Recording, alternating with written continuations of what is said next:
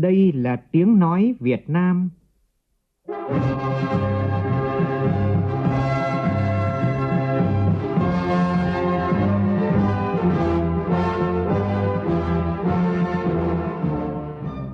là tiếng nói Việt Nam, phát thanh từ Hà Nội, thủ đô nước Cộng hòa xã hội chủ nghĩa Việt Nam.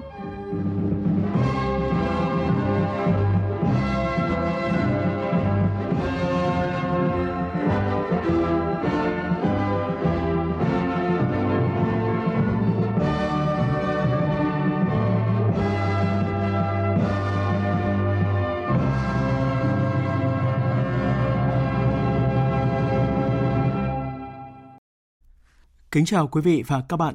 Mời quý vị và các bạn nghe chương trình Thời sự chiều của Đài Tiếng Nói Việt Nam với những nội dung đáng chú ý sau.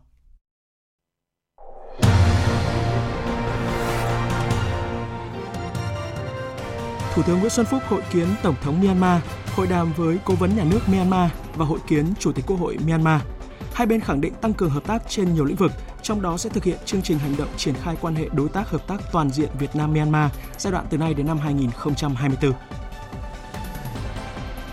Ngân hàng Thế giới công bố báo cáo nhận định kinh tế Việt Nam đạt kết quả tích cực trong năm nay với tốc độ tăng trưởng GDP ước đạt 6,8%, xuất khẩu dự kiến tăng 8%, cao hơn 4 lần so với bình quân thế giới.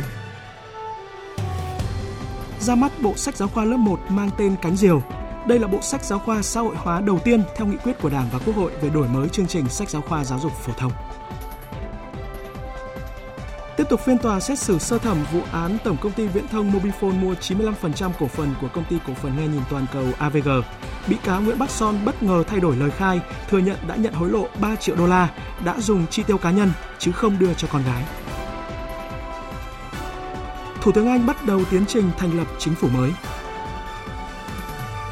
Các công ty dược phẩm Đức phát triển thuốc điều trị ung thư mới có thể điều trị bất kỳ khối u nào thông qua việc biến đổi gen.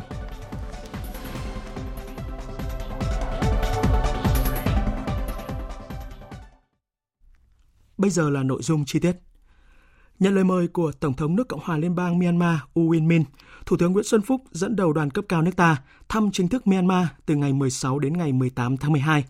Vào sáng nay, tại dinh Tổng thống thủ đô Naypyidaw, Tổng thống Myanmar đã chủ trì lễ đón trọng thể Thủ tướng Nguyễn Xuân Phúc. Tin của phóng viên Vũ Dũng. Lễ đón diễn ra trang trọng trong khuôn viên của dinh Tổng thống Myanmar. Xe đưa Thủ tướng Nguyễn Xuân Phúc đến dinh Tổng thống. Tổng thống U Win Min đón Thủ tướng Nguyễn Xuân Phúc tại nơi đỗ xe, bắt tay và nhiệt liệt chào mừng Thủ tướng Nguyễn Xuân Phúc dẫn đầu đoàn cấp cao chính phủ Việt Nam thăm chính thức Myanmar.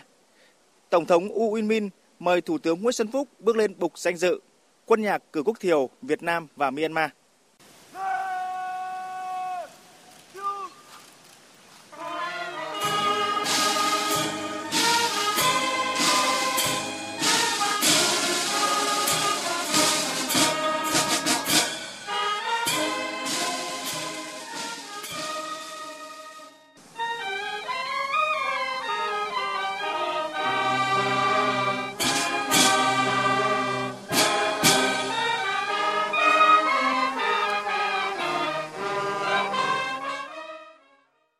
Sau quốc thiều, Tổng thống Myanmar mời Thủ tướng Nguyễn Xuân Phúc duyệt đội danh dự. Tiếp đó, Thủ tướng Nguyễn Xuân Phúc và Tổng thống U Win Min giới thiệu các đoàn viên chính thức của Việt Nam và Myanmar. Sau khi chủ trì lễ đón chính thức Thủ tướng Nguyễn Xuân Phúc với nghi thức cao nhất dành cho chuyến thăm chính thức của người đứng đầu chính phủ, vào sáng nay theo giờ địa phương, Tổng thống U Win Min đã hội kiến với Thủ tướng Nguyễn Xuân Phúc. Thủ tướng Chính phủ Nguyễn Xuân Phúc khẳng định Việt Nam hết sức coi trọng và luôn mong muốn tăng cường quan hệ với Myanmar vì lợi ích của nhân dân hai nước, vì hòa bình, hợp tác và phát triển của ASEAN và khu vực. Tổng thống U Win Min ủng hộ việc đẩy mạnh hợp tác trên tất cả các kênh, kể cả kênh Đảng và Quốc hội và trên nhiều lĩnh vực, nỗ lực đạt được nhiều thành tựu có ý nghĩa quan trọng, thiết thực, hướng tới kỷ niệm 45 năm thiết lập quan hệ ngoại giao giữa hai nước vào năm 2020. Điểm lại hợp tác hai nước trên các lĩnh vực, hai nhà lãnh đạo đánh giá hợp tác kinh tế thương mại đầu tư, an ninh quốc phòng, nông nghiệp, du lịch, năng lượng, thông tin viễn thông đã có nhiều thành tựu nổi bật. Đáng lưu ý, kinh mạch thương mại dự kiến đạt trên 1 tỷ đô la Mỹ, vượt mục tiêu đặt ra cho năm 2020 và Việt Nam đang là nhà đầu tư lớn thứ 5 tại Myanmar. Thủ tướng Nguyễn Xuân Phúc nhấn mạnh các con số này mặc dù còn khiêm tốn, nhưng đây là nỗ lực rất lớn của chính phủ và doanh nghiệp hai nước. Thủ tướng đề nghị Tổng thống Win Min tiếp tục chỉ đạo đáp ứng các nguyện vọng chính đáng của doanh nghiệp Việt Nam đang đầu tư tại Myanmar. Hai nhà lãnh đạo cũng nhất trí tiếp tục đẩy mạnh các lĩnh vực hợp tác có tác động tích cực đối với việc thắt chặt tình hữu nghị và giao lưu nhân dân như văn hóa, thể thao, du lịch, lao động và giáo dục và đào tạo. Về các vấn đề khu vực và quốc tế, hai nhà lãnh đạo nhất trí ủng hộ lẫn nhau tại các diễn đàn quốc tế, khu vực. Về vấn đề Biển Đông, hai nhà lãnh đạo nhất trí cho rằng là thành viên của ASEAN, Việt Nam và Myanmar cùng các nước ASEAN cần tiếp tục ủng hộ lập trường chung của ASEAN về vấn đề Biển Đông, góp phần duy trì hòa bình và ổn định trên Biển Đông. Sau cuộc hội kiến với Tổng thống Myanmar U Win Min, Thủ tướng Nguyễn Xuân Phúc đã có cuộc hội đàm với Cố vấn Nhà nước Aung San Suu Kyi. Hai bên đánh giá cao quan hệ đối tác hợp tác toàn diện giữa hai nước có nhiều bước phát triển mạnh mẽ về hợp tác an ninh quốc phòng. Hai bên nhất trí mở rộng hợp tác về hải quân, quân y, công nghiệp quốc phòng, hậu cần, cứu hộ cứu nạn, hợp tác quân binh chủng, quản lý biên giới, tình báo quốc phòng, chống các loại tội phạm xuyên biên giới, khủng bố, di cư trái phép, rửa tiền, vân vân. Không cho phép các cá nhân tổ chức sử dụng lãnh thổ nước này thực hiện các hoạt động chống phá nước kia. Thúc đẩy đàm phán, ký kết các thỏa thuận về dẫn độ, chuyển giao người bị kết án phạt tù, bảo vệ thông tin mật, pháp luật và tư pháp. Thủ tướng Chính phủ Nguyễn Xuân Phúc cảm ơn Chính phủ Myanmar đã đồng ý nhập khẩu thanh long của Việt Nam theo mùa vụ, đánh giá cao việc vừa qua Myanmar đã tích cực tháo gỡ một số vướng mắc cho doanh nghiệp Việt Nam. Cố vấn nhà nước Myanmar ghi nhận các đề nghị của Thủ tướng Chính phủ Nguyễn Xuân Phúc về việc tiếp tục tạo thuận lợi, giảm bớt các rào cản kỹ thuật, hàng xuất khẩu của Việt Nam, thu hẹp danh mục các mặt hàng nhập khẩu Việt Nam cần xin giấy phép trong bối cảnh hội nhập và tự do hóa khu vực đang phát triển.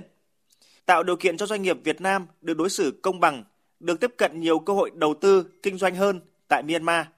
Đẩy nhanh tiến độ cấp phép, có cơ chế chính sách ưu đãi cho các nhà đầu tư Việt Nam. Tạo điều kiện cho các văn phòng đại diện và chi nhánh của các ngân hàng Việt Nam hoạt động hiệu quả tại Myanmar. Thủ tướng Chính phủ Nguyễn Xuân Phúc hoan nghênh Myanmar đề xuất khả năng thành lập một khu công nghiệp Việt Nam tại Myanmar, đề nghị các bộ ngành và doanh nghiệp hai nước nghiên cứu cụ thể. Thủ tướng khẳng định Chính phủ Việt Nam rất quan tâm, khuyến khích và hỗ trợ doanh nghiệp Việt Nam đầu tư vào Myanmar, coi đây là thị trường trọng điểm trong tương lai, đồng thời hoan nghênh doanh nghiệp Myanmar đầu tư vào Việt Nam. Hai nhà lãnh đạo cũng trao đổi phương hướng thúc đẩy hợp tác trong các lĩnh vực khác có nhiều tiềm năng như nông nghiệp, viễn thông, khai khoáng, năng lượng, xây dựng. Thủ tướng Nguyễn Xuân Phúc đề nghị giao các bộ ngành, hiệp hội và doanh nghiệp hai nước đẩy mạnh nghiên cứu hợp tác về nuôi trồng và chế biến thủy sản, sản xuất lúa, trồng cây công nghiệp, trồng rừng, khai thác và chế biến lâm sản. Cố vấn nhà nước ông San Suu Kyi đồng ý xem xét tạo điều kiện thuận lợi cho các doanh nghiệp Việt Nam được triển khai cáp quang và hạ tầng viễn thông, tham gia các dự án công nghệ thông tin trong các cơ quan nhà nước, các dự án phát triển xã hội, chính phủ điện tử, được đầu tư kinh doanh trong lĩnh vực dầu khí và cung ứng dịch vụ dầu khí, đầu tư trong các dự án xây dựng cơ sở hạ tầng, nhà ở, xuất khẩu và sản xuất vật liệu xây dựng cũng như những lĩnh vực tiềm năng khác. Hai bên khẳng định tiếp tục hợp tác chặt chẽ tại các diễn đàn khu vực và quốc tế, nhất là trong khuôn khổ Liên Hợp Quốc, ASEAN cũng như các cơ chế hợp tác tiểu vùng khác. Hai bên nhất trí về tầm quan trọng của việc duy trì hòa bình, ổn định và hợp tác ở Biển Đông, giải quyết các tranh chấp bằng biện pháp hòa bình trên cơ sở tôn trọng luật pháp quốc tế, trong đó có Công ước về luật biển 1982 của Liên Hợp Quốc, bảo đảm an ninh, an toàn, tự do hàng hải, hàng không, tôn trọng các tiến trình ngoại giao và pháp lý, không sử dụng vũ lực và đe dọa sử dụng vũ lực. Cam kết ủng hộ thực hiện đầy đủ và hiệu quả DOC và nỗ lực xây dựng COC hiệu quả, thực chất và ràng buộc pháp lý. Ngay sau hội đàm, hai nhà lãnh đạo đã chứng kiến lễ ký và trao ba văn kiện hợp tác quan trọng gồm chương trình hành động triển khai quan hệ đối tác hợp tác toàn diện Việt Nam Myanmar giai đoạn 2019-2024, bản ghi nhớ về hợp tác nông nghiệp và phát triển nông thôn, bản ghi nhớ về hợp tác giữa hai bộ ngoại giao và lễ trao công hàm sửa đổi hiệp định miễn thị thực cho người mang hộ chiếu phổ thông của hai nước và cùng tiến hành gặp gỡ báo chí hai nước. Sau cuộc hội đàm, Thủ tướng Nguyễn Xuân Phúc và Cố vấn Nhà nước Myanmar Aung San Suu Kyi đã cung cấp thông tin chi tiết đến báo chí. Cố vấn Nhà nước Myanmar Aung San Suu Kyi cho biết, bà và Thủ tướng Nguyễn Xuân Phúc đã nhất trí thúc đẩy hợp tác hai bên trên mọi lĩnh vực chính trị, ngoại giao, quân sự, đặc biệt là thương mại và đầu tư. Chúng tôi vô cùng ấn tượng với những thành tiệu Việt Nam đã được được trong phát triển kinh tế xã hội. Nhưng Ngài Thủ tướng Nguyễn Xuân Phúc vừa mới trao đổi với tôi thì hiện nay tỷ lệ đói nghèo ở Việt Nam giờ chỉ còn 1,5% và đây là một thành tiệu vô cùng đáng kinh ngạc. Điều này vô cùng quan trọng với những nước như là Myanmar và Việt Nam bởi vì cuộc sống của người dân rất có ý nghĩa lớn với chúng ta. Myanmar rất mong được học hỏi kinh nghiệm từ Việt Nam trong lĩnh vực này và chúng tôi thì cũng rất muốn thúc đẩy hợp tác và quan hệ trong lĩnh vực văn hóa và uh, chúng ta chắc chắn là có thể thúc đẩy thêm trong lĩnh vực này. Tôi thấy rằng chúng ta vẫn còn phải thúc đẩy hợp tác và giao lưu văn hóa rất nhiều giữa hai nước, đặc biệt là khi chúng ta có những điểm tương đồng về lịch sử cũng như là những trải nghiệm tương đồng trong quá khứ. Và đây là mới là chuyến thăm đầu tiên của ngài Thủ tướng Nguyễn Xuân Phúc với cương vị là Thủ tướng nước Cộng hòa xã hội chủ nghĩa Việt Nam và chúng tôi hy vọng là ngài sẽ đến thăm Myanmar nhiều hơn nữa. Thủ tướng Nguyễn Xuân Phúc nhấn mạnh cuộc hội đàm giữa Thủ tướng và Cố vấn nhà nước Myanmar diễn ra hết sức thành công, đề cập toàn diện các lĩnh vực hợp tác giữa hai nước. Trong đó hai bên vừa ký kết nhiều văn kiện hợp tác quan trọng. Điểm sáng nhất mà chúng tôi rất ấn tượng đó là thương mại đầu tư du lịch giữa hai nước phát triển nhanh. Đến năm nay thương mại hai nước đã đạt trên mức dự kiến trên 1 tỷ đô la Mỹ và có nhiều cái nhiều khả năng tăng trưởng cao trong thời gian đến trong lĩnh vực thương mại. Về đầu tư Việt Nam là nhóm nước đầu tư nhóm đầu với nhiều trên 20 dự án lớn được đầu tư ở Myanmar. Chúng tôi đã thảo luận để tháo gỡ những khó khăn bất cập để chúng ta mở ra một cái triển vọng mới trong lĩnh vực lĩnh vực này trong thời gian đến. Chúng tôi cũng đã thảo luận những vấn đề quốc phòng, an ninh, đối ngoại ừ, của hai nước, thể hiện sự ủng hộ các diễn đàn khu vực quốc tế mà hai nước chúng tôi cũng quan tâm. Vấn đề Biển Đông thì chúng tôi cũng đã thảo luận và thấy rằng là ủng hộ những quan điểm ASEAN xây dựng Biển Đông hòa bình, à, thực hiện công ước luật biển 1982 của Liên Hợp Quốc. À, Myanmar cũng sẽ ủng hộ, tạo điều kiện ủng hộ để Việt Nam hoàn thành tốt nhiệm vụ là Chủ tịch ASEAN năm 2020 và Ủy viên không thường trực Hội đồng Bảo an Liên Hợp Quốc à, 2021. Hai bên nhất trí thúc đẩy trao đổi đoàn cấp cao, nhất là dịp Việt Nam là Chủ tịch ASEAN và sẽ mời Tổng thống và Cố vấn nhà nước Myanmar thăm Việt Nam. Việt Nam chia sẻ với Myanmar về vấn đề Rakhine thời gian qua và tiếp tục cùng các nước ASEAN hỗ trợ Myanmar giải quyết vấn đề này một cách hài hòa trên cơ sở hòa bình, hòa hợp dân tộc. Thủ tướng bày tỏ tin tưởng chuyến thăm góp phần thúc đẩy hợp tác toàn diện, truyền thống và nâng lên tầm cao mới trong giai đoạn sắp tới. Vào chiều nay theo giờ địa phương, Thủ tướng Nguyễn Xuân Phúc hội kiến với Chủ tịch Quốc hội Myanmar Tikhun Miat. Chủ tịch Quốc hội Tikhun Miat đánh giá hai bên hợp tác phù chặt chẽ tại các diễn đàn nghị viện đa phương và khu vực, nhất là trong khuôn khổ Liên minh Nghị viện Thế giới IPU và Hội đồng Liên nghị viện Hiệp hội các quốc gia Đông Nam Á IPA các nhóm nghị sĩ hữu nghị và nghị sĩ hai nước cũng tích cực giao lưu chia sẻ kinh nghiệm. Chủ tịch Quốc hội Tikhon Miet cảm ơn Việt Nam đã luôn ủng hộ Myanmar tại các diễn đàn quốc tế, trong đó có Liên Hợp Quốc ASEAN IPA. Thủ tướng Nguyễn Xuân Phúc đề nghị Quốc hội hai nước tích cực phối hợp giám sát thực hiện các thỏa thuận hợp tác đã ký giữa hai nước, trong đó có chương trình hành động triển khai quan hệ đối tác hợp tác toàn diện Việt Nam Myanmar giai đoạn 2019-2024 vừa ký sáng nay ủng hộ các cơ chế, chính sách pháp luật nhằm đẩy mạnh hợp tác về thương mại, đầu tư hiện đang phát triển năng động hai nước. Thủ tướng Chính phủ cũng đề nghị Quốc hội Myanmar tích cực phối hợp chặt chẽ khi Việt Nam đảm nhiệm vai trò Chủ tịch ASEAN và Chủ tịch IPA năm 2020. Hôm nay, Tổng thống Myanmar U Win Min và phu nhân mở tiệc chiêu đãi Thủ tướng Nguyễn Xuân Phúc và đoàn cấp cao nước ta. Cùng dự có nhiều lãnh đạo cấp cao của nhà nước Myanmar là Cố vấn nhà nước Aung San Suu Kyi, hai phó tổng thống và phu nhân cùng nhiều bộ trưởng quan trọng trong chính phủ Myanmar cùng với việc dành nghi thức lễ đón trang trọng nhất dành cho người đứng đầu chính phủ để đón Thủ tướng Nguyễn Xuân Phúc và việc nhiều lãnh đạo nhà nước Myanmar cùng tham dự tiệc chiêu đãi Thủ tướng cho thấy sự trọng thị, chu đáo của chính phủ Myanmar dành cho Thủ tướng Nguyễn Xuân Phúc và đoàn cấp cao Việt Nam. Điều đó cũng cho thấy Myanmar đặc biệt coi trọng mối quan hệ với Việt Nam, thể hiện rõ nhất qua kết quả hội đàm và ký kết các văn kiện hợp tác. Thời sự VOV, nhanh, tin cậy, hấp dẫn. Phiên họp thứ 40 của Ủy ban Thường vụ Quốc hội đã khai mạc sáng nay, xem xét hồ sơ đề án sắp xếp các đơn vị hành chính cấp huyện, cấp xã giai đoạn từ nay đến năm 2021 và thành lập một số đơn vị hành chính đô thị của các tỉnh Hòa Bình, Hà Giang, Phú Thọ, Hà Nam, Quảng Ninh, Nghệ An, Quảng Trị, Thừa Thiên Huế, Lâm Đồng, Đồng Tháp, Long An và Đắk Nông. Phản ánh của phóng viên Việt Cường. Nhấn mạnh, kỳ họp thứ 8 của Quốc hội vừa kết thúc, nhiều nội dung quan trọng đã được xem xét – Quyết định, Chủ tịch Quốc hội Nguyễn Thị Kim Ngân đề nghị Ủy ban Thường vụ Quốc hội xem xét đánh giá toàn diện khách quan, chỉ ra những điểm hạn chế cần rút kinh nghiệm để chuẩn bị chú đáo hơn cho kỳ họp thứ 9 tới. Tiếp đó, Ủy ban Thường vụ Quốc hội đã nghe Bộ trưởng Bộ Nội vụ Lê Vĩnh Tân trình bày tờ trình về việc sắp xếp đơn vị hành chính cấp huyện, cấp xã tại 11 tỉnh và quyết định thành lập phường Quảng Thành thuộc thị xã Giang Nghĩa, thành lập thành phố Giang Nghĩa thuộc tỉnh Đắk Nông. Phó Chủ tịch Quốc hội Phùng Quốc Hiền đề nghị chính phủ làm rõ khi sát nhập các xã thì trung tâm xã nằm ở đâu, tất cả những tài sản khi sáp nhập như trụ sở xã, trạm y tế, trường học, các thiết chế văn hóa để tránh gây lãng phí. Giải trình về vấn đề này, Bộ trưởng Bộ Nội vụ Lê Vĩnh Tân cho biết, về chọn trụ sở, trong tất cả các đề án của các tỉnh đã nêu rõ, trong đó hầu hết vẫn sử dụng cơ sở vật chất cũ, chưa đặt vấn đề xây mới, trừ những nơi quá xuống cấp. Đồng thời, chọn xã có điều kiện thuận lợi nhất làm trung tâm. Về việc sắp xếp đội ngũ cán bộ, Bộ trưởng Lê Vĩnh Tân cho biết thì hiện nay thì ờ, cái việc sắp xếp này đó thì chúng ta trước mắt là áp dụng bốn cái chính sách. Một là theo nghị định 45 tức là giải quyết chế độ thôi việc. Cái thứ hai là giải quyết theo nghị định 26 không tái cử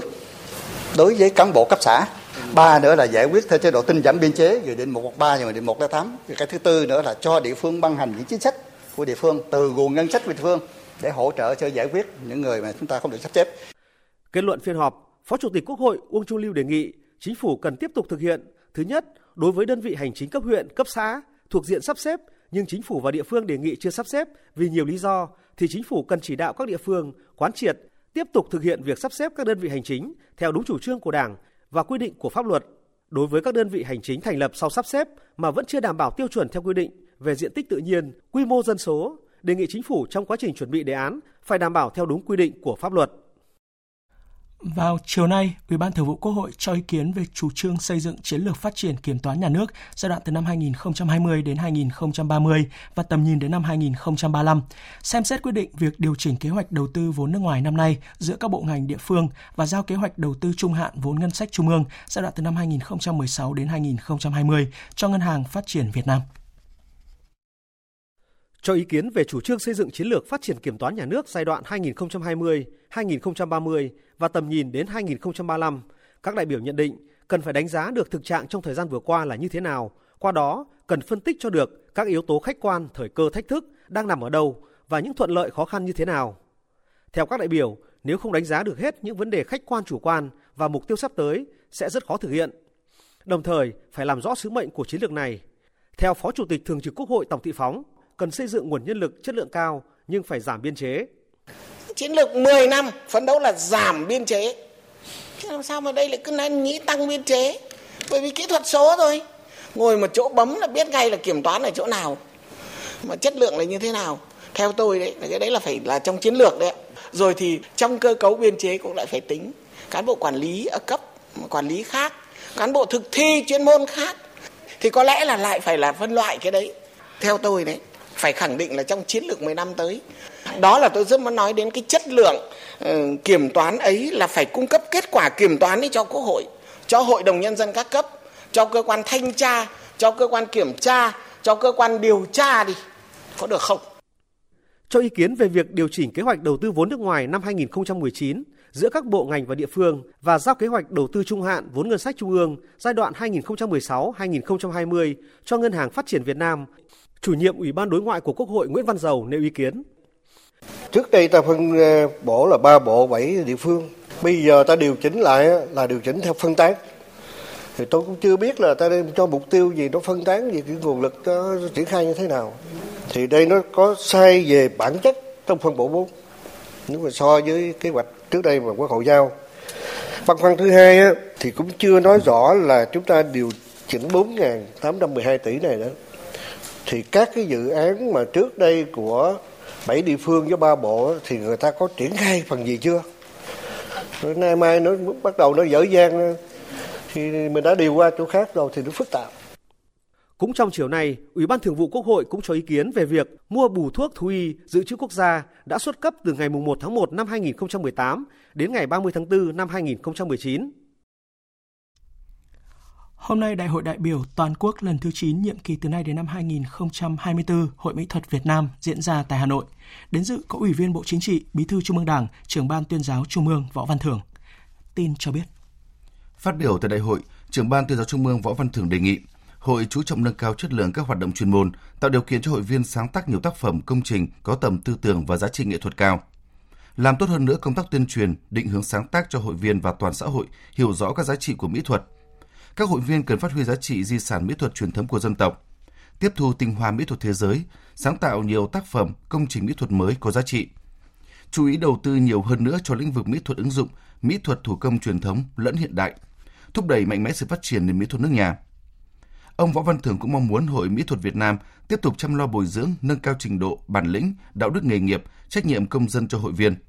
Để mỗi họa sĩ, nhà điêu khắc, nhà thiết kế là một nghệ sĩ, chiến sĩ trên mặt trận văn hóa văn nghệ, góp phần tích cực vào sự nghiệp xây dựng phát triển nền văn hóa văn nghệ Việt Nam trong thời đại mới, đáp ứng yêu cầu phát triển bền vững của đất nước. Nhân dịp lễ Giáng sinh, vào chiều nay, bà Trương Thị Mai, Ủy viên Bộ Chính trị, Bí thư Trung ương Đảng, trưởng ban dân vận Trung ương đã đến thăm và chúc mừng Tòa Giám mục Đà Nẵng và Hội truyền giáo Cơ đốc Việt Nam tại Đà Nẵng. Tin của phóng viên Đình Thiệu. Đến thăm Tòa Giám mục Đà Nẵng, bà Trương Thị Mai gửi lời chúc mừng Tòa Giám mục Đà Nẵng, quý chức sắc tu sĩ và đồng bào công giáo đón lễ Giáng sinh an lành và hạnh phúc. Bà Trương Thị Mai đánh giá cao quý chức sắc công giáo và Tòa Giám mục Đà Nẵng cùng các giáo dân đã đồng hành với Đảng bộ chính quyền và nhân dân thành phố Đà Nẵng, góp phần phát triển kinh tế xã hội, ổn định chính trị, giữ vững quốc phòng an ninh. Cũng trong chiều nay, bà Trương Thị Mai đã đến thăm và chúc mừng Giáng sinh Hội truyền giáo Cơ đốc Việt Nam tại Đà Nẵng. Chúc mừng Hội truyền giáo Cơ đốc Việt Nam vừa tổ chức đại hội thành công tốt đẹp nhiệm kỳ mới. Bà Trương Thị Mai, trưởng ban dân vận Trung ương, mong muốn mục sư hội trưởng cùng các chức sắc tu sĩ và đồng bào theo đạo tin lành tiếp tục đoàn kết thực hiện tốt chủ trương chính sách của Đảng, Nhà nước, chung tay góp sức cùng đồng bào cả nước xây dựng và bảo vệ Tổ quốc. Chiều nay tại trụ sở Chính phủ, Ủy viên Bộ Chính trị, Phó Thủ tướng Vương Đình Huệ đã tiếp lãnh đạo các doanh nghiệp, quỹ đầu tư hàng đầu thế giới có trụ sở tại Hoa Kỳ là ông Chris Helzer, Phó Chủ tịch Tập đoàn Nike và Chủ tịch Quỹ đầu tư Warburg Pincus toàn cầu Timothy Kenner. Tin của phóng viên Văn Hiếu. Phó Chủ tịch hãng đồ thể thao hàng đầu thế giới bày tỏ chúc mừng chiến thắng vang dội của đoàn thể thao Việt Nam tại SEA Games 30 vừa qua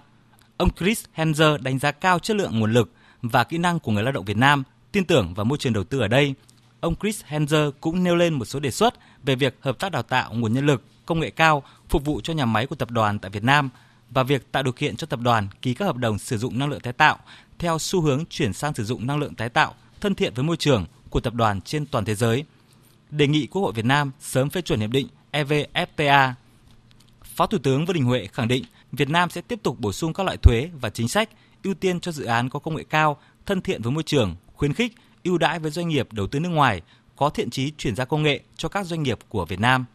Cho rằng năm tới, ngoài quan hệ ngoại giao, quan hệ kinh tế giữa hai nước sẽ được đẩy mạnh hơn, Phó Thủ tướng đề nghị tập đoàn Nike có sáng kiến để kỷ niệm năm hệ trọng này, chẳng hạn như việc cung cấp độc quyền sản phẩm cho SEA Games 31 sẽ được tổ chức tại Việt Nam.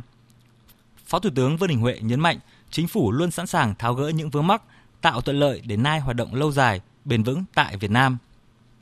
Tiếp Chủ tịch Quỹ đầu tư Wabuk Binkut, toàn cầu Timothy Geithner từng giữ chức Bộ trưởng Bộ Tài chính Hoa Kỳ giai đoạn 2009-2013, Phó Thủ tướng Vương Đình Huệ khẳng định Việt Nam cam kết mở cửa đối với các nhà đầu tư nước ngoài, nhất là trong lĩnh vực dịch vụ, theo đúng lộ trình tại các hiệp định thương mại tự do đa phương và song phương mà Việt Nam đã ký kết. Ông Timothy Geithner đề nghị chính phủ nâng tỷ lệ sở hữu của khối ngoại trong ngân hàng thương mại nhằm tăng cường thu hút đầu tư nước ngoài và tạo thuận lợi cho thanh toán không dùng tiền mặt tại Việt Nam. Vào chiều nay tại Hà Nội, Ngân hàng Thế giới đã công bố báo cáo điểm lại và cập nhật tình hình kinh tế bán thường niên, cho thấy kinh tế Việt Nam đạt kết quả tích cực trong năm nay với tốc độ tăng trưởng GDP ước đạt 6,8%, nợ công giảm gần 8 điểm, xuất khẩu dự kiến tăng trưởng hơn 8% trong năm nay, cao hơn gần 4 lần so với bình quân của thế giới. Đây là những kết quả ấn tượng trong bối cảnh kinh tế toàn cầu đang chững lại. Phóng viên Bảo Ngọc thông tin chi tiết. Theo đánh giá của VKB, năm nay, Việt Nam tiếp tục là điểm đến hấp dẫn của các nhà đầu tư nước ngoài với dòng vốn trực tiếp nước ngoài FDI cam kết bình quân đạt gần 3 tỷ đô la Mỹ mỗi tháng. VKB dự báo GDP của Việt Nam tăng trưởng quanh mức 6,5% trong những năm tới. Các yếu tố căn bản của kinh tế Việt Nam vẫn vững vàng, chính phủ đã tạo được dư địa tài khóa nhất định thông qua chính sách tài khóa thận trọng – Ông Osman Dion, Giám đốc Quốc gia Ngân hàng Thế giới tại Việt Nam cho rằng Việt Nam cần xử lý những hạn chế về huy động tài chính cho doanh nghiệp cần nhận được sự quan tâm cao nhất của các nhà hoạch định chính sách nếu Việt Nam muốn tiếp tục quỹ đạo tăng trưởng nhanh và bao trùm hướng tới trở thành quốc gia thu nhập cao trong những thập kỷ tới. Tuy nhiên, chuyên gia của WB nhận định Việt Nam vẫn chưa hoàn toàn miễn nhiễm với các cú sốc từ bên ngoài. Ông Jack Morrison, chuyên gia kinh tế trưởng của Ngân hàng Thế giới tại Việt Nam, cho biết. Tăng trưởng xuất khẩu của Việt Nam đạt gần 10% trong năm 2019 là kết quả rất tốt, nhưng cần phải phân biệt giữa xuất khẩu sang thị trường Mỹ và thị trường ngoài Mỹ. Trong khi xuất khẩu của Việt Nam sang Mỹ tăng gần 30% thì các thị trường khác chỉ tăng trưởng 3,6%. Việt Nam đang tập trung quá mạnh và nhiều vào thị trường Mỹ, cho thấy sự chuyển hướng thương mại rõ ràng từ Trung Quốc sang Việt Nam.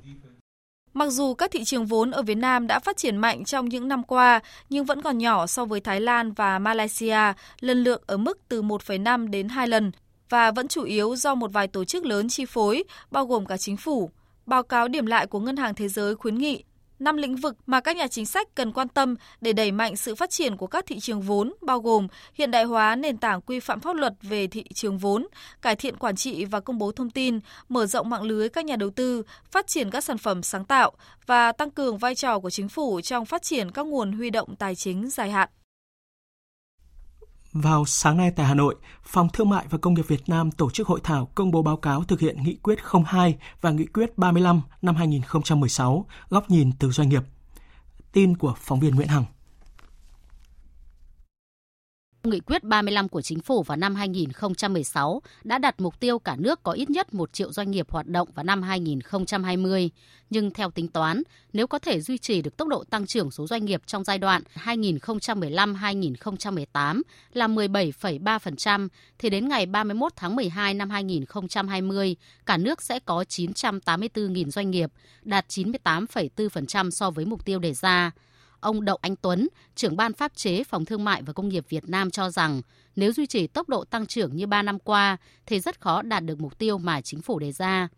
Nếu mà duy trì tốc độ như trước đây, rõ ràng là mục tiêu 1 triệu doanh nghiệp này có thể không đạt được. Cho nên là chúng tôi muốn ờ, nói rằng là 2020 là một thời điểm mà cần phải tăng tốc cái chuyển động của chính phủ và đặc biệt là địa phương. Cũng chúng tôi cho rằng đây cũng là một cái mục tiêu mà Việt Nam nên có những chương trình mạnh mẽ hơn đạt được mục tiêu 1 triệu doanh nghiệp này. Theo báo cáo tại hội thảo, đang có sự cải cách không đồng đều giữa các lĩnh vực, vẫn còn tình trạng một số cơ quan cải cách một cách đối phó hình thức. Cụ thể là hiện tượng nhũng nhiễu khi giải quyết thủ tục hành chính không có sự chuyển biến. Đặc biệt, tình trạng điều kiện kinh doanh được đưa vào luật rất chung chung, gây khó khăn cho việc đảm bảo tính minh bạch, hợp lý khả thi của quy định. Các điều kiện đầu tư kinh doanh ở cấp luật vẫn chưa được đơn giản hóa nhiều như ở cấp nghị định, vân vân. Vào chiều nay, Agoda, một trong những nền tảng đặt dịch vụ du lịch trực tuyến lớn nhất thế giới đã công bố thành phố Hồ Chí Minh là điểm đến lý tưởng nhất tại Việt Nam để gõ cửa năm 2020. Theo khảo sát thì thành phố Hồ Chí Minh đã quay trở lại vị trí quán quân trong danh sách những thành phố được yêu thích nhất để đón năm mới của du khách Việt sau khi Đà Lạt bị xoán ngôi vào năm ngoái. Và một điều thú vị của một bảng xếp hạng năm nay là Đà Lạt không còn nằm trong top 10 điểm đến hàng đầu đón năm mới, dù đã nắm giữ một trong ba vị trí đầu bảng từ năm 2016 cho đến năm 2018. Vào sáng nay tại Hà Nội, Bộ Công Thương tổ chức hội nghị kết nối các sản phẩm OCOP vào các điểm giới thiệu và bán sản phẩm OCOP. Tin của phóng viên Bá Toàn. Chương trình Mỗi xã một sản phẩm ô cốp là chương trình phát triển kinh tế khu vực nông thôn với trọng tâm là phát triển các nhóm sản phẩm hàng hóa, dịch vụ tinh hoa, đặc biệt của mỗi vùng mà các địa phương khác không có, được chính quyền hỗ trợ về chính sách, kỹ thuật, vốn và thị trường nhằm mang lại giá trị gia tăng cao nhất. Thời gian qua, chương trình ô cốp đã thực hiện ở hầu hết các địa phương trên cả nước, tạo ra hàng nghìn sản phẩm hàng hóa đa dạng, trong đó có nhiều sản phẩm thuộc hạng 4 sao, 5 sao – Mặc dù vậy, nhiều sản phẩm ô cốp có chất lượng chỉ được biết đến tại các địa phương, chưa được tiêu thụ rộng rãi trên cả nước và thu hút được sự quan tâm của du khách nước ngoài. Khó khăn lớn nhất hiện nay là vấn đề liên kết với nhà phân phối để mở rộng thị trường tiêu thụ sản phẩm. Bộ Công Thương đã hỗ trợ 12 địa phương xây dựng các điểm giới thiệu và bán sản phẩm ô cốp để góp phần thúc đẩy chương trình ô cốp. Bộ Công Thương đẩy mạnh các hoạt động xúc tiến thương mại, mở rộng thị trường, kích cầu tiêu dùng sản phẩm ô cốp Tại hội nghị, các đại biểu đã tập trung thảo luận các giải pháp để đưa các sản phẩm ô cốp vào các điểm giới thiệu và bán sản phẩm ô cốp, đẩy mạnh công tác xúc tiến thương mại tiêu thụ cho sản phẩm ô cốp. Bộ Công Thương dự báo từ nay đến tháng 1 tới, nhu cầu tiêu dùng mặt hàng thịt lợn khoảng 600.000 tấn. Thực hiện chỉ đạo của Phó Thủ tướng Chính phủ Vương Đình Huệ tại cuộc họp về tình hình giá thịt lợn và công tác bình ổn những tháng cuối năm nay, Bộ Công Thương đã triển khai nhiều giải pháp góp phần bảo đảm cung cầu, bình ổn giá thịt lợn. Tin cho biết. Theo Tổng cục Thống kê, nguồn cung thịt lợn đã giảm mạnh 22% so với cùng thời điểm năm ngoái do chịu ảnh hưởng của dịch tả lợn châu Phi, khiến giá thịt lợn hơi tăng cao. Bộ Công Thương đã ban hành chỉ thị yêu cầu Sở Công Thương các tỉnh thành phố chủ động tham mưu hoặc có phương án chuẩn bị mặt hàng thịt lợn dịp cuối năm và Tết Nguyên đán. Có phương án hỗ trợ và tạo điều kiện cho các doanh nghiệp nhập khẩu thịt lợn khi có nhu cầu. 11 tháng qua, nhập khẩu thịt lợn đạt hơn 100.000 tấn, song chưa bù đắp được lượng thiếu hụt và chủng loại thịt mà người dân thường có nhu cầu tiêu dùng trong dịp Tết. Vào chiều nay tại Hà Nội, Tổng Liên đoàn Lao động Việt Nam đã tổ chức ký kết thỏa thuận hợp tác với 8 đơn vị doanh nghiệp thực hiện chương trình phúc lợi cho đoàn viên và người lao động. Tin của phóng viên Phương Thoa. Theo thỏa thuận, các đơn vị doanh nghiệp cam kết bán hàng, dịch vụ cho đoàn viên, người lao động với mức giá giảm từ 5 đến 40%. Cùng với các hàng hóa dịch vụ thiết yếu phục vụ cho tiêu dùng hàng ngày, Tổng Liên đoàn Lao động Việt Nam đẩy mạnh phối hợp với các đối tác cung ứng dịch vụ mua hàng trả góp, ứng tiền khẩn cấp nhằm hỗ trợ tài chính dài hạn, giúp đoàn viên có cơ hội nâng cao chất lượng cuộc sống, giảm tránh việc vay tín dụng đen. Các đối tác đều cam kết trích một phần từ doanh thu của doanh nghiệp để hỗ trợ cho các hoạt động, sự kiện, phục vụ công nhân lao động của tổ chức công đoàn. Chủ tịch Tổng Liên đoàn Lao động Việt Nam Nguyễn Đình Khang cho biết. Hôm nay ký kết giữa Tổng Liên đoàn Lao động Việt Nam với 8 đối tác thì đây là một bước đầu và Tổng Liên đoàn Lao động Việt Nam sẽ tiếp tục thuyết phục và tìm kiếm các cái đối tác khác để với cái mục tiêu là dành cái sự chăm lo phúc lợi cho đoàn viên người lao động ở mức cao nhất à, trong cái điều kiện cho phép. Tôi rất mong muốn sau cái chương trình à, lễ ký kết này triển khai tới cấp cơ sở và tới tận tay đoàn viên và người lao động sẽ được thụ hưởng những phúc lợi mà các à, đối tác hôm nay mang lại Đặc biệt, việc ký kết chương trình hợp tác với Nhà hát kịch Việt Nam mở ra một hướng mới trong chăm lo đời sống tinh thần đoàn viên và người lao động. Theo thỏa thuận, trong tất cả các buổi tổ chức biểu diễn, Nhà hát kịch Việt Nam giảm ít nhất 30 đến 40% giá vé cho đoàn viên công đoàn, người lao động tại các khu công nghiệp, khu chế xuất. Phóng viên Thu Hiền đưa tin, vào chiều nay, Nhà xuất bản Đại học Sư phạm Hà Nội, Nhà xuất bản Đại học Sư phạm Thành phố Hồ Chí Minh và công ty đầu tư xuất bản thiết bị giáo dục Việt Nam phối hợp tổ chức giới thiệu bộ sách giáo khoa lớp 1 mang tên Cánh Diều. Đây là bộ sách giáo khoa xã hội hóa đầu tiên theo nghị quyết của Đảng và Quốc hội về đổi mới chương trình sách giáo khoa giáo dục phổ thông. Về những điểm mới của bộ sách giáo khoa này, ông Nguyễn Bá Cường, Giám đốc Nhà xuất bản Đại học Sư phạm Hà Nội cho biết. Các tác giả đã xây dựng những cái nội dung của các bài học gắn liền với cuộc sống. Cho nên bộ sách này mang cái thông điệp, mang cuộc sống vào bài học và đưa bài học vào cuộc sống. Ờ, nhiều bài học trong sách giáo khoa sẽ khác hoàn toàn so với sách giáo khoa hiện hành. Những cái nội dung thiết thực phù hợp với sự phát triển của trẻ. Đặc biệt trong sách giáo khoa tiếng Việt đã đưa ra những cái chủ đề, nội dung âm vần. Ví dụ như là giáo dục về vần am thì các tác giả đã lựa chọn tên là cái đảo Nam Yết của Việt Nam để cho các em qua đó nhận biết được những hình ảnh lãnh thổ thiêng liêng của tổ quốc mình. Vào sáng nay tại thành phố Hồ Chí Minh đã diễn ra lễ phát động chiến dịch hiến máu tình nguyện Tết canh tí, lễ hội Xuân Hồng 2020. Tin của phóng viên Ngọc Lê. Với thông điệp giọt máu cho đi nghĩa tình ở lại, lễ hội Xuân Hồng năm 2020 thu hút hàng nghìn lượt đăng ký tình nguyện tham gia hiến máu cứu người. Đây là đợt vận động hiến máu lớn nhất trong năm 2020 với chỉ tiêu đạt từ đây đến ngày 1 tháng 3 năm 2020 tiếp nhận 50.000 đơn vị máu, đảm bảo lượng máu dự trữ trong các ngày nghỉ lễ Tết Dương lịch, Tết canh tí là 15.000 túi máu. Tại buổi lễ sáng nay, đã có khoảng 1.000 đơn vị máu được hiến tặng. Tham gia hiến máu lần thứ 63, anh Ngô Quốc Tùng sống ở quận 8 thành phố Hồ Chí Minh chia sẻ. Ngân hàng máu nó đang thiếu chậm chậm, chung sức góp một chút xíu nào để cho thành phố. Và sẵn đó mình sẽ vận động với cái lớp trẻ. Hỏi mấy người mà lần đầu đi hiến nhiều người rất là sợ. Hiến máu có ảnh hưởng gì hay không? Như thế nào gì cái nọ. Để mình đó để mình giống như mình đó là một cái gương tiêu biểu cho mọi người. Hôm nay phiên tòa xét xử sơ thẩm vụ án Tổng công ty Viễn thông Mobifone mua 95% cổ phần của công ty cổ phần nghe nhìn toàn cầu AVG tiếp tục với phần xét hỏi các bị cáo. Tin của nhóm phóng viên Đình Hiếu và Quang Chính. Đáng chú ý trong ngày xét xử hôm nay đó là những bất nhất trong lời khai của bị cáo Nguyễn Bắc Son, nguyên Bộ trưởng Bộ Thông tin và Truyền thông. Buổi sáng, trong phần xét hỏi về hành vi nhận hối lộ, bị cáo Nguyễn Bắc Son bất ngờ thay đổi lời khai ở cơ quan điều tra và khẳng định không nhận số tiền 3 triệu đô la Mỹ từ bị cáo Phạm Nhật Vũ sau khi kết thúc dự án mua AVG. Tuy nhiên, trong phiên xét xử buổi chiều, bị cáo Nguyễn Bắc Son lại khai nhận có cầm của Phạm Nhật Vũ 3 triệu đô la Mỹ nhưng giữ lại để chi tiêu cá nhân. Cáo trạng của Viện Kiểm sát Nhân dân tối cao nêu rõ là người chỉ đạo trực tiếp việc lập, thẩm định, phê duyệt và thực hiện dự án đầu tư. Nguyễn Bắc Son nhận thức dự án phải thực hiện theo quy định của luật về thẩm quyền quyết định chủ trương đầu tư của Thủ tướng Chính phủ, trình tự, thủ tục đầu tư vốn nhà nước để mua lại một phần hoặc toàn bộ doanh nghiệp và Bộ Thông tin và Truyền thông không có chức năng thẩm định, đánh giá về giá mua và hiệu quả đầu tư của dự án. Nhưng Nguyễn Bắc Son vẫn chỉ đạo cấp dưới thành lập tổ thẩm định, tổ chức họp với Mobile Phone và AVG để thống nhất giá mua 95% cổ phần AVG với giá là gần 8.900 tỷ đồng. Dù Thủ tướng Chính phủ mới có ý kiến chấp thuận chủ trương đầu tư, dự án chưa được thẩm định, đánh giá tổng thể về các điều kiện theo quy định, nhưng Nguyễn Bắc Son vẫn chỉ đạo Trương Minh Tuấn ký quyết định phê duyệt dự án đầu tư dịch vụ truyền hình của Mobile Phone, chỉ đạo Lê Nam Trà, nguyên chủ tịch hội đồng thành viên Mobile Phone, ký các thỏa thuận và hợp đồng chuyển nhượng cổ phần với AVG ngay trong năm 2015. Nguyễn Bắc Son chỉ đạo quyết liệt Trương Minh Tuấn và các bị can khác làm trái quy định của pháp luật về quản lý và sử dụng vốn đầu tư công gây hậu quả đặc biệt nghiêm trọng, thiệt hại tài sản của nhà nước. Cũng trong phần xét hỏi tại phiên tòa hôm nay, các bị cáo nguyên là cán bộ ở Mobile Phone, công ty thẩm định giá Amac đều thừa nhận những sai phạm khi tham mưu ký vào các văn bản trình cấp trên, văn bản thẩm định giá để thúc đẩy thực hiện dự án dẫn đến sai phạm gây thiệt hại đặc biệt nghiêm trọng về tài sản của nhà nước. Trong phiên tòa hôm nay, hội đồng xét xử cũng cho phép những người có quyền lợi nghĩa vụ liên quan đến vụ án được trình bày ý kiến. Tiếp theo, biên tập viên Ngọc Trinh chuyển đến quý vị và các bạn một số thông tin thời tiết.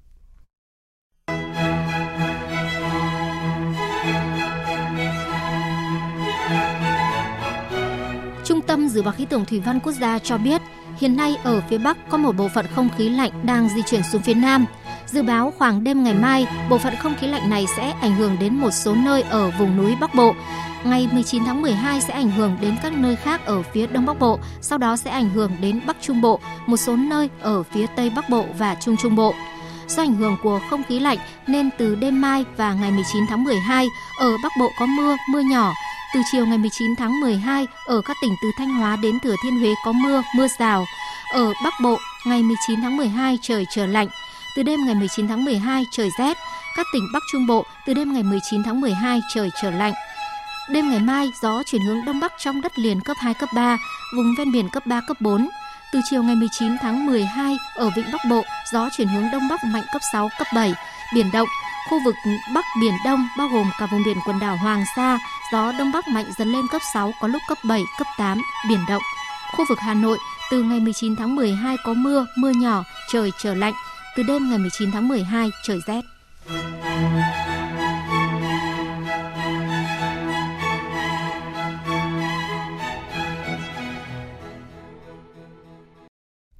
Quý vị và các bạn đang nghe chương trình thời sự của Đài Tiếng Nói Việt Nam. Tiếp theo là phần tin thế giới. Thủ tướng Anh Boris Johnson vừa bắt đầu công bố những gương mặt trong nội các chính phủ mới, trong khi thời điểm Anh chính thức rời Liên minh châu EU hay còn gọi là Brexit đang đến gần. Tuy toàn bộ danh sách nội các mới của Anh vẫn chưa được công khai, nhưng bà nicky Morgan thuộc Đảng Bảo thủ cầm quyền tiếp tục được Thủ tướng Johnson giữ lại trong nội các mới với tư cách là Bộ trưởng Văn hóa, dù bà đã không còn trong Hạ viện Anh. Giới quan sát nhận định đây là bất ngờ lớn đầu tiên trong ngày Quốc hội Anh mở cửa trở lại sau cuộc tổng tuyển cử hồi tuần trước, với kết quả là một chiến thắng áp đảo cho Đảng Bảo thủ của Thủ tướng Johnson. Và trong ngày họp đầu tiên này, Thủ tướng Anh Boris Johnson dự định sẽ trình một dự luật lên Hạ viện mới của Anh để loại bỏ khả năng Vương quốc Anh gia hạn thời gian quá độ trong Liên minh châu EU sang năm 2020. Phóng viên Quang Dũng theo dõi khu vực Tây Âu đưa tin. Các nguồn tin phát đi từ văn phòng Thủ tướng Anh cho biết, đội ngũ của Thủ tướng Anh Boris Johnson đang gấp rút hoàn thành dự luật này để có thể trình lên Hạ viện Anh ngay trong tuần này, cùng thời điểm với dự luật về Brexit đưa nước Anh rời khỏi Liên minh châu Âu. Nếu dự luật mới này được thông qua, Vương quốc Anh sẽ loại trừ mọi kịch bản xin gia hạn thêm thời gian quá độ trong Liên minh châu Âu khi thời hạn này kết thúc vào ngày 31 tháng 12 năm 2020.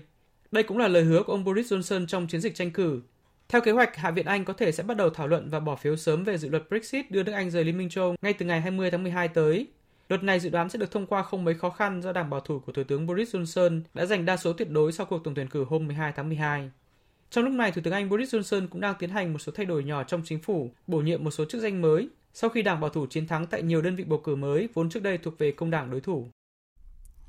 Vào ngày mai, Hạ viện Mỹ do Đảng Dân Chủ kiểm soát sẽ bỏ phiếu luận tội Tổng thống Donald Trump. Đáng chú ý là phe Dân Chủ tại Thượng viện muốn quyền tránh văn phòng Nhà Trắng Mick Mulvaney và cựu cố vấn an ninh quốc gia John Bolton làm nhân chứng trong phiên luận tội ông Donald Trump sắp tới. Đây được coi là bước ngoặt quan trọng trong quá trình luận tội khi phe Dân Chủ cả Hạ viện và Thượng viện Mỹ cùng vào cuộc. Tổng hợp của biên tập viên Anh Tuấn. Lãnh đạo phe thiểu số thuộc Đảng Dân Chủ tại Thượng viện Mỹ Chuck Schumer hôm qua cho biết đã gửi thư cho ông Mitch McConnell, lãnh đạo phe đa số thuộc Đảng Cộng Hòa, đề nghị gửi chat yêu cầu bốn nhân chứng, trong đó có các ông Mulvaney và ông Boston tới làm chứng tại phiên xét xử tại Thượng viện, đồng thời lưu ý thêm các phiên xử tại Thượng viện phải có người làm chứng. To engage a trial without the facts Chúng tôi lo ngại một phiên tòa không có nhân chứng. Điều đó có nghĩa là đang cố gắng che giấu một điều gì đó. Một phiên tòa mà không có nhân chứng thì cũng sẽ không có ý nghĩa gì. Nếu nhà lãnh đạo McConnell không tổ chức một phiên tòa đầy đủ và công bằng, người dân Mỹ sẽ hỏi ông Mitch McConnell và Tổng thống Donald Trump đang lẩn tránh điều gì. Ông Schumer cũng đề xuất một phiên xét xử luận tội ông Donald Trump tại Thượng viện nên bắt đầu từ ngày 7 tháng 1 năm tới. Động thái mới nhất từ phe Dân Chủ được cho là chống lại các nỗ lực của Đảng Cộng Hòa nhằm xóa tội cho Tổng thống Donald Trump trong việc chỉ trích cựu phó Tổng thống Joe Biden về các hoạt động kinh doanh tại Ukraine. Quá trình luận tội Tổng thống Mỹ không hề đơn giản. Tổng thống chỉ bị phế truất nếu 2 phần 3 trong số 100 thượng nghị sĩ bỏ phiếu đồng ý với các cáo buộc. Tuy nhiên, với việc phe Cộng hòa chiếm đa số tại Thượng viện, thì khả năng này sẽ khó xảy ra. Phe Dân Chủ tại cả Hạ viện lẫn Thượng viện Mỹ đều hiểu điều đó nhưng vẫn quyết tâm luận tội ông Donald Trump. Liên quan đến những căng thẳng trong quan hệ Mỹ và Cuba, một quan chức thuộc Bộ Ngoại giao Cuba cho biết nước này đã chuẩn bị cho khả năng Mỹ cắt đứt quan hệ ngoại giao song phương. Phóng viên Phạm Huân thường trú tại Mỹ đưa tin. Một cuộc hội thảo về chính sách đối ngoại của Mỹ đã diễn ra tại thủ đô Havana của Cuba ngày 16 tháng 12. Phát biểu về báo giới, Giám đốc cơ quan nghiên cứu các vấn đề về Mỹ thuộc Bộ Ngoại giao Cuba, Carlos Fernandez de Cosio cho biết, Cuba đã sẵn sàng cho khả năng Mỹ cắt đứt quan hệ ngoại giao song phương. Ông Carlos nhấn mạnh, Cuba đã từng không có quan hệ ngoại giao với Mỹ trong nhiều năm và không ai từng mất ngủ vì điều này. Theo ông Carlos, bất chấp ý nguyện của đa số người dân Mỹ, các cá nhân quyền lực ở Mỹ luôn tìm cách phá vỡ các mối quan hệ giữa hai nước cũng như đóng cửa sứ quán của hai nước tại thủ đô của nhau. Theo ông Carlos, một mối quan hệ bền vững giữa hai nước sẽ không thể được xây dựng nếu không có thiện trí chính trị từ phía Mỹ. Mỹ và Cuba nối lại quan hệ ngoại giao năm 2015 dưới thời Tổng thống Barack Obama sau nửa thế kỷ thù địch. Tổng thống Obama thậm chí còn sang thăm Cuba năm 2016 và nới lỏng các giới hạn thương mại và đi lại tới Cuba. Tuy nhiên, chính quyền Tổng thống Donald Trump đã đảo ngược chính sách đối với Cuba và tiếp tục gia tăng các lệnh trừng phạt đối với quốc đảo này. Về tình hình kinh tế của Trung Quốc, chỉ số giá tiêu dùng CPI của nước này trong cả năm nay được dự báo sẽ ở mức trên dưới 3% trong mục tiêu dự kiến. Phóng viên Bích Thuận thường trú tại Trung Quốc đưa tin.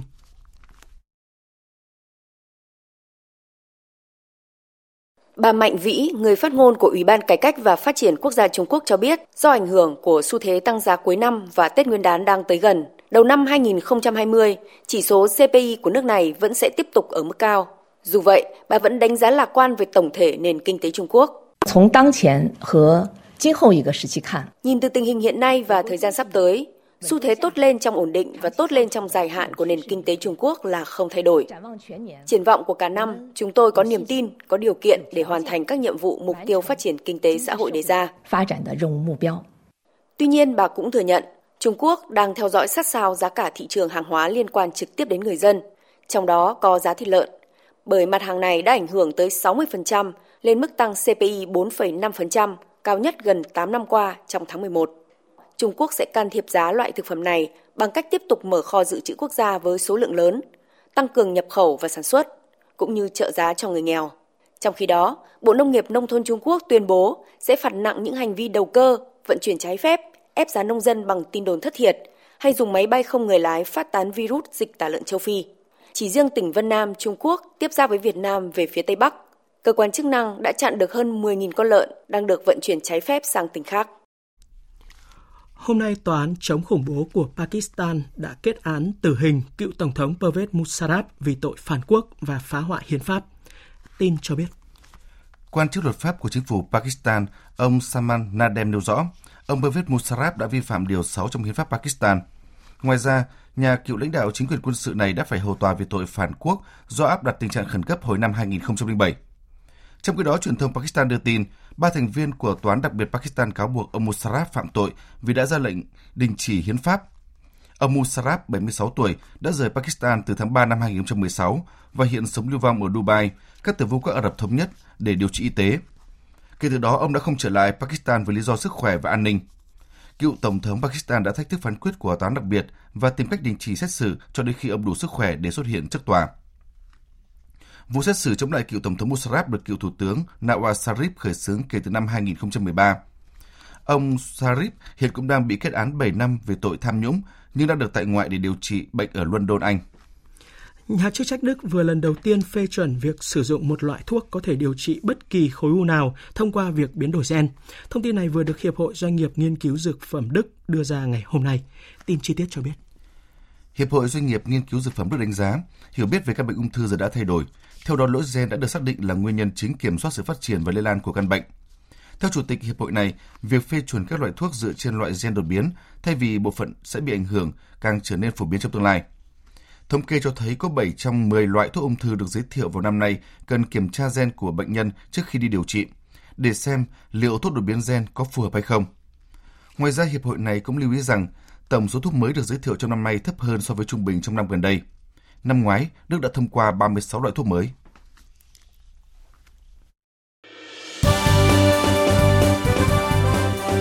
Thời sự tiếng nói Việt Nam Thông tin nhanh Bình luận sâu Tương tác đa chiều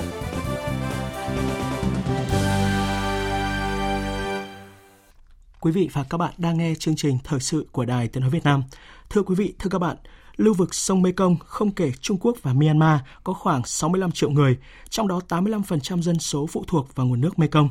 Vì thế, cùng với khai thác dòng Mekong phục vụ phát triển kinh tế xã hội của các quốc gia ven sông, trong đó có Việt Nam, thì cần đạt được sự đồng thuận lâu dài và thực chất với tinh thần vì sự phát triển bền vững.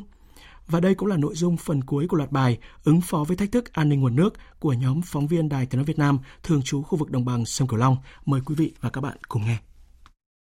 Tôi hy vọng nhà nước lại có những cái bước chuyển biến mới, những vấn đề lớn. Cái ủy ban sông Mekong phát huy mạnh hơn, sử dụng cái nguồn nước sông Mekong tích cực, hợp lý. Và vấn đề thứ hai là nhà nước có những chủ trương khoa học về nông nghiệp nên có những những chính sách cái đề án để mình sống chung với nó chứ mình không thể đối phó cục bộ cái này được. Đó là ý kiến của ông Trần Nguyễn Hồ ở xã Long An, huyện Châu Thành, tỉnh Tiền Giang khi nhớ lại đợt hạn mặn nghiêm trọng hơn 3 năm trước ở đồng bằng sông Cửu Long, tới mức chính phủ Việt Nam đề nghị Trung Quốc và Lào xả nước thủy điện để chống hạn. Báo cáo của Ủy ban sông Mekong Việt Nam năm 2019 cho biết, lưu vực sông Mekong hiện đang phải đối mặt với năm thách thức to lớn. Thứ nhất là việc phát triển thủy điện khi các quốc gia ven sông đã khai thác gần 50% tiềm năng, trong đó Trung Quốc hoàn thành gần 70% tiềm năng và Lào cũng đang đẩy mạnh phát triển thủy điện dòng chính. Thứ hai là tình trạng chuyển nước ra ngoài lưu vực đang có chiều hướng tăng. Thứ ba là các quốc gia đều gia tăng nhu cầu sử dụng nước, nhất là mùa khô, nhu cầu nước cho đô thị và công nghiệp cũng tăng theo. Thứ tư là tình trạng phá rừng, nạo vét lòng sông, khai thác cát trái phép diễn biến phức tạp, khó kiểm soát. Và thứ năm là biến đổi khí hậu đã trở nên ngày càng rõ nét, tiến triển nhanh hơn dự báo, đặc biệt là hiện tượng nước biển dâng. Chuyên gia kinh tế, tiến sĩ Trần Hữu Hiệp cho rằng, trước năm thách thức vừa nêu, Việt Nam cần kiên trì thực hiện linh hoạt cơ chế vừa hợp tác vừa đấu tranh theo cam kết của Hiệp định Mekong năm 1995 giữa Việt Nam, Lào, Campuchia và Thái Lan. Thứ nhất là phải tận dụng và phát huy vai trò của Quỹ hội sông Mekong. Trong đó Việt Nam chúng ta cũng là thành viên. Cái thứ hai nữa là lợi ích nó phải được gắn bó trên cơ sở sự hợp tác. Và cái gì là chúng ta đang là có lợi thế? Cái gì là chúng ta đang hạn chế so với các nước khác? Cho nên cần tận dụng và phát huy tối đa cơ chế hợp tác quỹ hội sông mekong cần tăng cường vừa đấu tranh vừa hợp tác, kể cả tận dụng dư luận quốc tế, các tổ chức quốc tế. Nếu Thái Lan chuyển nước sông Mekong ra ngoài lưu vực và Campuchia xây dựng công trình kiểm soát nguồn nước ở biển hồ Tonle Sap lại gặp đúng thời kỳ El Nino thì tình hình nguồn nước ở đồng bằng sông Cửu Long sẽ trở nên nguy cấp gấp nhiều lần đợt hạn hán lịch sử năm 2016. Bởi vậy, bài toán quy hoạch tổng thể sử dụng nguồn nước dựa trên tinh thần nghị quyết 120 của chính phủ càng trở nên cấp thiết hơn bao giờ hết. Tiến sĩ Tô Văn Trường cho rằng, Việt Nam cần chủ động đưa ra các giải pháp mềm để hạn chế thiệt hại, đảm bảo lợi ích của mình và của các nước ven sông các cái thủy điện hay công trình ở lưu vực sông Mekong ấy, thì chúng ta phải dựa vào cái hiệp định đã ký kết. Thì riêng đối với các nước ở trong hiệp định Mekong chúng ta có quyền là yêu cầu thông báo trước và sử dụng tài nguyên nước làm sao đảm bảo tính chất là vì quyền lợi chung của các nước ven sông. Thế cho nên là chúng ta phải biết để thích nghi và để đưa ra các cái giải pháp chủ động và hạn chế các thiệt hại ít nhất. Biến đổi khí hậu và sự tác động của con người khiến dòng Mekong thay đổi theo chiều hướng cực đoan. Bộ trưởng Bộ Tài nguyên và Môi trường Trần Hồng Hà, Chủ tịch Ủy ban sông Mekong Việt Nam cho biết. Liên quan đến Ủy hội sông Mekong, từ Bộ Chính trị và Chính phủ đã làm việc với các nước ở thượng nguồn. Về nay thì chúng ta đã có một cái báo cáo hết sức toàn diện đánh giá tác động của các cái hoạt động phát triển kinh tế ở thượng nguồn đối với ờ, đồng bằng sông Long. Và trong cái tác động đó thì hiện nay chúng ta cũng đang tìm đề xuất các giải pháp để có thể thay thế điều chỉnh lại để cái việc mà phát triển kinh tế nó bền vững hơn ở thượng nguồn à, rồi à, chúng ta cũng đang xây dựng một cái cơ sở dữ liệu trong đó là sẽ kết nối toàn bộ cơ sở dữ liệu từ các nước như là Lào, Campuchia và vươn đến là cả Thái Lan để từ đó chúng ta sẽ có những các cái dự báo các cái số liệu liên quan đến khí tượng thủy văn biến đổi khí hậu và kinh tế xã hội để giúp cho cái sự phát triển và điều phối của vùng nó tốt hơn. Việt Nam có 108 lưu vực sông với khoảng 3.450 sông, suối tương đối lớn. Tổng lượng nước mạch trung bình hàng năm khoảng 830 đến 840 tỷ mét khối, trong đó hơn 60% lượng nước từ thượng nguồn đổ về. Đồng bằng sông Cửu Long tự hào là vựa lúa, là vùng sông nước mênh mang, thì nay lại phải đối mặt với nguy cơ thiếu hụt tài nguyên nước. Do vậy, chủ động ứng phó với thách thức an ninh nguồn nước trên phạm vi toàn quốc nói chung và đồng bằng sông Cửu Long nói riêng là một trong những nhiệm vụ chiến lược hàng đầu của lãnh đạo các cấp cũng như người dân trước sự bất thường của biến đổi khí hậu và những hệ lụy do chính con người gây ra.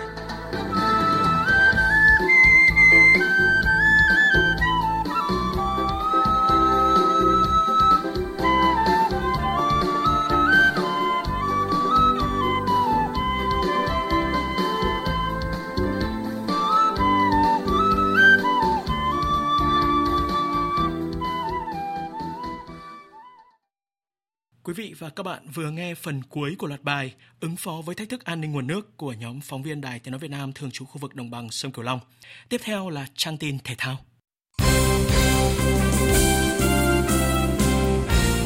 Thưa quý vị và các bạn, sáng nay, đội tuyển U23 Việt Nam bước vào ngày tập thứ tư trong chuyến tập huấn tại Tông Yong, Hàn Quốc. Trong buổi tập sáng nay, ngoài người hâm mộ còn có sự xuất hiện của gần 70 phóng viên của hơn 50 cơ quan truyền thông Hàn Quốc đến phỏng vấn đội tuyển U23 Việt Nam – Hiện tại Quang Hải và Đình Trọng vẫn phải tập riêng với bác sĩ Choi. Theo kế hoạch vào ngày mai 18 tháng 12 và 21 tháng 12, U23 Việt Nam sẽ lần lượt đá giao hữu với tuyển sinh viên trường đại học Yong Nam và câu lạc bộ Busan Transportation giải hạng 3 Hàn Quốc.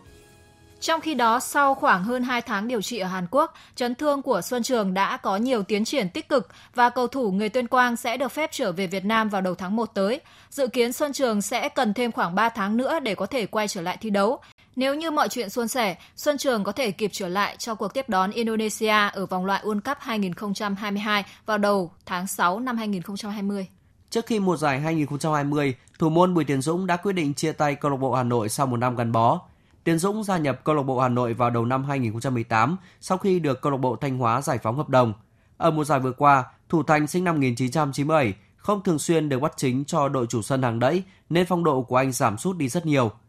Hiện tại thủ thành 22 tuổi đang cùng đội tuyển U23 có chuyến tập huấn tại Hàn Quốc để chuẩn bị cho vòng chung kết U23 châu Á. Sau khi chia tay Hà Nội, Tiến Dũng đã được một số câu lạc bộ mời kiếp đồng nhưng nhiều khả năng anh sẽ đầu quân cho câu lạc bộ Thành phố Hồ Chí Minh. Cũng trong chiều nay 17 tháng 12, hai thành viên của đội tuyển nữ Việt Nam vừa giành huy chương vàng môn bóng đá nữ SEA Games 30 là huấn luyện viên Mai Đức Trung và cầu thủ Hoàng Thị Loan đã có buổi giao lưu với Ban Văn hóa xã hội VOV2 Đài Tiếng Nói Việt Nam. Tại buổi giao lưu này, huấn luyện viên Mai Đức Trung và tuyển thủ Hoàng Thị Loan đã chia sẻ về thành quả giành được tại SEA Games vừa qua. Dù giành được nhiều thành tích cao trong những năm qua, nhưng bóng đá nữ Việt Nam vẫn chưa nhận được sự quan tâm sâu rộng từ các cấp, các ngành, các mạnh thường quân và dư luận xã hội. Huấn luyện viên Mai Đức Trung bày tỏ tôi cũng mong muốn là có nhiều cái sự lựa chọn và nhất là cái sự ham mê chơi bóng đá của các em nữ hơn để chúng tôi cũng có những cái nhiều lớp để chúng ta có cái sự lựa chọn chúng tôi cũng mong muốn là ngành thể dục thể thao phải có cái công tác đào tạo các nòi giống thật nhanh để để khi mà tuyển chọn cái lớp bóng đá, cả nam lẫn nữ, chúng ta có một tầm vóc thật tốt để đáp ứng được cái yêu cầu chuyên môn. Còn tuyển thủ Hoàng Thị Loan chia sẻ bản thân em thì cũng như tất cả mọi người, cũng rất muốn là mình có, thứ nhất là chế độ ăn uống tốt, thứ hai là điều kiện tập luyện, mọi thứ đầy đủ những cái thứ mà ví dụ như là chấn thương và các cái, mình có thể là hỗ trợ hồi phục máy đấy ạ rất muốn là đội nữ em có thể là đầy đủ tất cả thiết bị, trang bị để mình có thể là tập luyện tốt và nghỉ ngơi tốt và có thể là hoàn thành nhiệm vụ mà ban huấn luyện đề ra ấy ạ.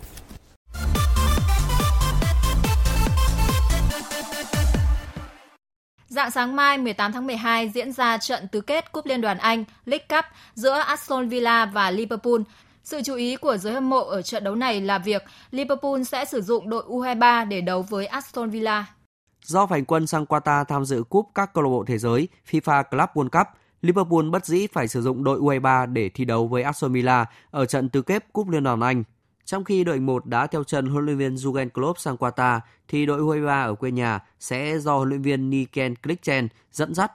Việc thiếu vắng những trụ cột ở đội 1, các cầu thủ U23 Liverpool chắc chắn sẽ gặp nhiều khó khăn trong trận đấu với Aston Villa.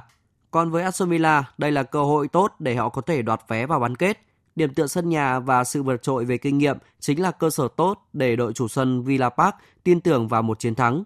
Dù vậy, huấn luyện viên Dean Smith của Aston Villa vẫn dành sự tôn trọng đối với đội ngũ trẻ của Liverpool. Tôi tôn trọng họ, mặc dù họ là một đội bóng trẻ. Tôi tin đây sẽ là trận đấu thú vị. Các cầu thủ trẻ thì thường rất tự tin và đó là điểm mạnh của họ. Chúng tôi sẽ cố gắng thể hiện thật tốt để hướng tới một kết quả tốt. Trong khi đó, huấn luyện viên Ian Clickley tỏ ra rất hào hứng khi được đảm nhiệm vai trò dẫn dắt U23 Liverpool đối đầu với Aston Villa. Đó là cơ hội tuyệt vời cho tất cả, bao gồm cả bản thân tôi. Tôi rất tự hào khi được dẫn dắt đội bóng vào ngày mai. Tôi đã làm việc với các cầu thủ trong nhiều năm và ngày mai tôi sẽ được chứng kiến họ thể hiện khả năng ở trên sân. Ban lãnh đạo đội bóng đã quyết định lựa chọn chúng tôi và chúng tôi đang háo hức hướng tới trận đấu này. Ngày mai, chúng tôi sẽ cố gắng thể hiện những gì tốt nhất ở trên sân ngay sau tiếng còi khai cuộc. Trận đấu giữa Aston Villa và Liverpool sẽ diễn ra trên sân Villa Park lúc 2 giờ 45 dạng sáng mai 18 tháng 12 theo giờ Việt Nam. Dự báo thời tiết Bắc Bộ và khu vực Hà Nội nhiều mây có mưa nhỏ vài nơi, sáng sớm có sương mù và sương mù nhẹ, trưa chiều giảm mây trời nắng, riêng vùng đồng bằng và ven biển đêm và sáng có mưa nhỏ, mưa phùn và sương mù, gió đông đến đông nam cấp 2 cấp 3, đêm và sáng sớm trời lạnh, nhiệt độ từ 18 đến 29 độ, vùng núi có nơi dưới 18 độ. Các tỉnh từ Thanh Hóa đến Thừa Thiên Huế nhiều mây, có mưa vài nơi, sáng sớm có sương mù và sương mù nhẹ dài rác, trưa chiều giảm mây trời nắng, gió nhẹ, phía Bắc đêm và sáng sớm trời lạnh, nhiệt độ từ 20 đến 29 độ. Các tỉnh ven biển từ Đà Nẵng đến Bình Thuận có mây, có mưa rào vài nơi, gió đông bắc cấp 2, cấp 3, nhiệt độ từ 22 đến 30 độ, phía Nam có nơi trên 30 độ. Tây Nguyên và Nam Bộ có mây, đêm không mưa, ngày nắng, gió đông bắc cấp 2, cấp 3, nhiệt độ từ 22 đến 34 độ. Tiếp theo là dự báo thời tiết biển. Vịnh Bắc Bộ có mưa vài nơi, sáng sớm có sương mù và sương mù nhẹ dài rác, tầm nhìn xa trên 10 km, giảm xuống dưới 1 km trong sương mù, gió đông đến đông nam cấp 3. Vùng biển từ Quảng Trị đến Quảng Ngãi, vùng biển từ Bình Định đến Ninh Thuận, vùng biển từ Bình Thuận đến Cà Mau và từ Cà Mau đến Kiên Giang có mưa rào vài nơi, tầm nhìn xa trên 10 km, gió đông bắc cấp 4 khu vực Biển Đông, khu vực quần đảo Hoàng Sa thuộc thành phố Đà Nẵng, Trường Sa tỉnh Khánh Hòa và Vịnh Thái Lan có mưa rào và rông rải rác. Trong cơn rông có khả năng xảy ra lốc xoáy và gió giật mạnh. Tầm nhìn xa trên 10 km, giảm xuống từ 4 đến 10 km trong mưa, gió Đông Bắc cấp 4, cấp 5.